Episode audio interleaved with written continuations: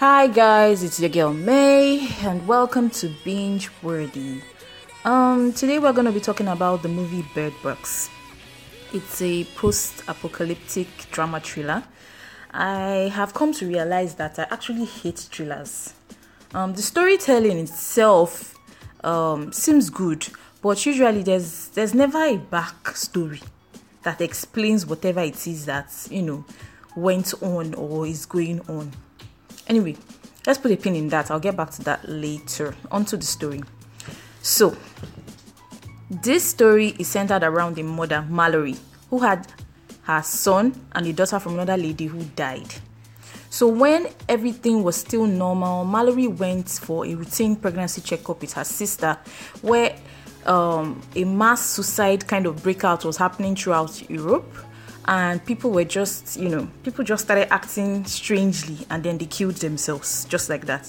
So while mallory and her sister were trying to escape to safety they had an accident and her sister also committed suicide. Apparently what was affecting the rest of the city was affecting um, mallory's sister as well so there was chaos everywhere. People were running, killing themselves. Mallory managed to get into a house where there were also other people that seemed sane for the time being, and there were um, they discovered that um, there was a problem. They discovered that the problem was with the eyes. That's exposing your eyes, as in you being able to see, and you know stuff like that. So there was a presence or presence, maybe more than one, and if a person was around it, you know, with their eyes open, even if you don't see anything, the person's eyes will change and the person will be will, you know, commit suicide by like just kill themselves. So they shut off all the windows and they did not look outside. They blocked up every opening to the outside um, um, to the outside world. So they were all holed up in that house. They did a food run, you know, every, everything seemed calm for the time being. Still, when someone else came to their door claiming to have, you know, escaped the horrific events that have been happening everywhere and for some reason he was unscathed and you know he came to the to the to the door he was ringing the bell they let him into the house before we knew it the guy started exposing the windows and killed most of the people in the house. There are a lot of people in the house, killed most of almost everyone. So it was Mallory, her newborn son that she had just given birth to, a guy, and a newborn girl that another lady also gave birth to around the same time, but that lady did not survive. So those four were the only survivors Mallory, a man, newborn boy, newborn girl. They're the only people to escape that tragedy before they could take down that guy that they brought to the house, that came to the house that was seeming as if everything was fine.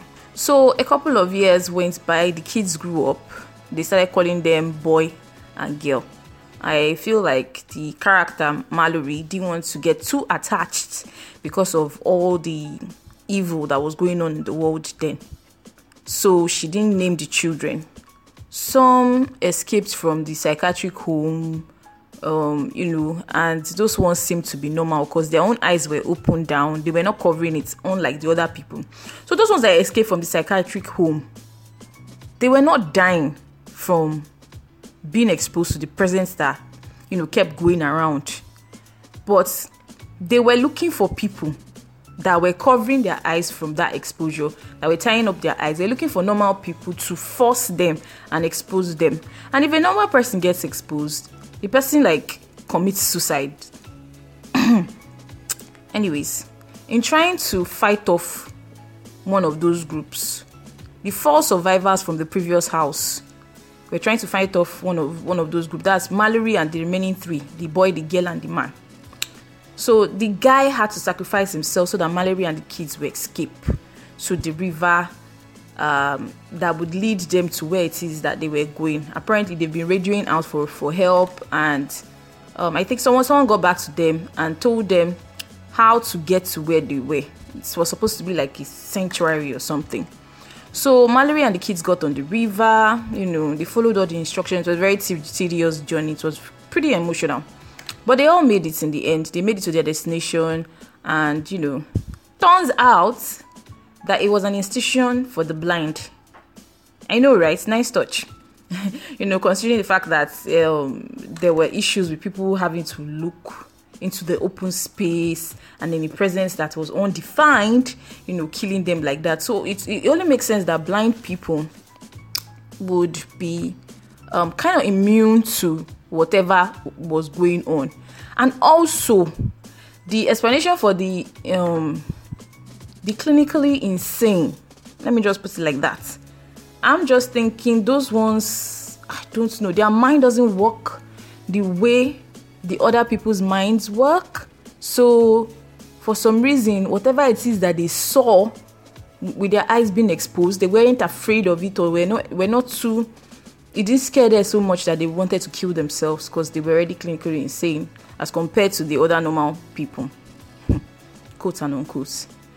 Anyways, um, so they got to the century the sanctuary, the institution for for the blind, and there were a lot of birds. They were acting like an alarm system. Oh right, I didn't mention.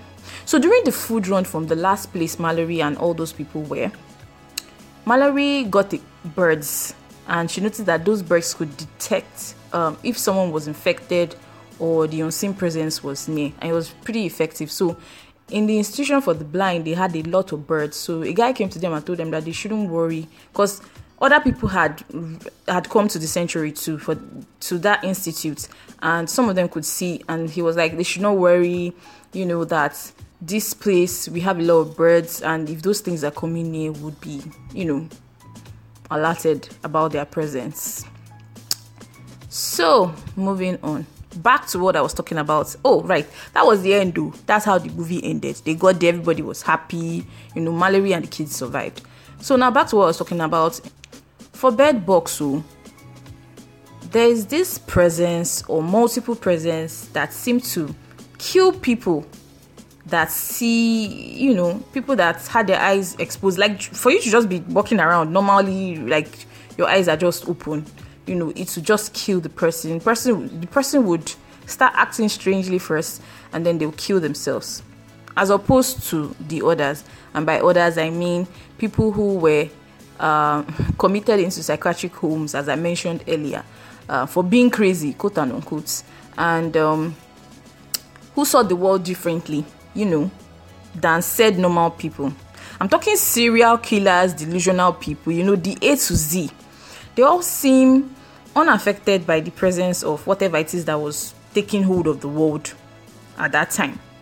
I mean, aside from the fact that they were actively looking for other normal people to forcibly take off their blindfold so that they could see and you know in doing that to a normal person that would kill them. I mean that's just crazy. That's the only weird part about them. Aside from the fact that whatever was going on was not killing them. That was the other weird thing they were doing. They basically trying to kill the other normal people. My issue now is where did this thing, this presence come from? How did it get to Earth? Was it a failed experiment, an invasion? What, what what's the backstory? Like I'm getting nothing. I watched the movie and honestly I ran out of patience by the time I got to the middle of the movie because I think it's like a three hour stretch. As for me, oh, the movie is just too long. The stuff like that turns people to start, you know, envisioning things or feeling things. That part too was not really defined.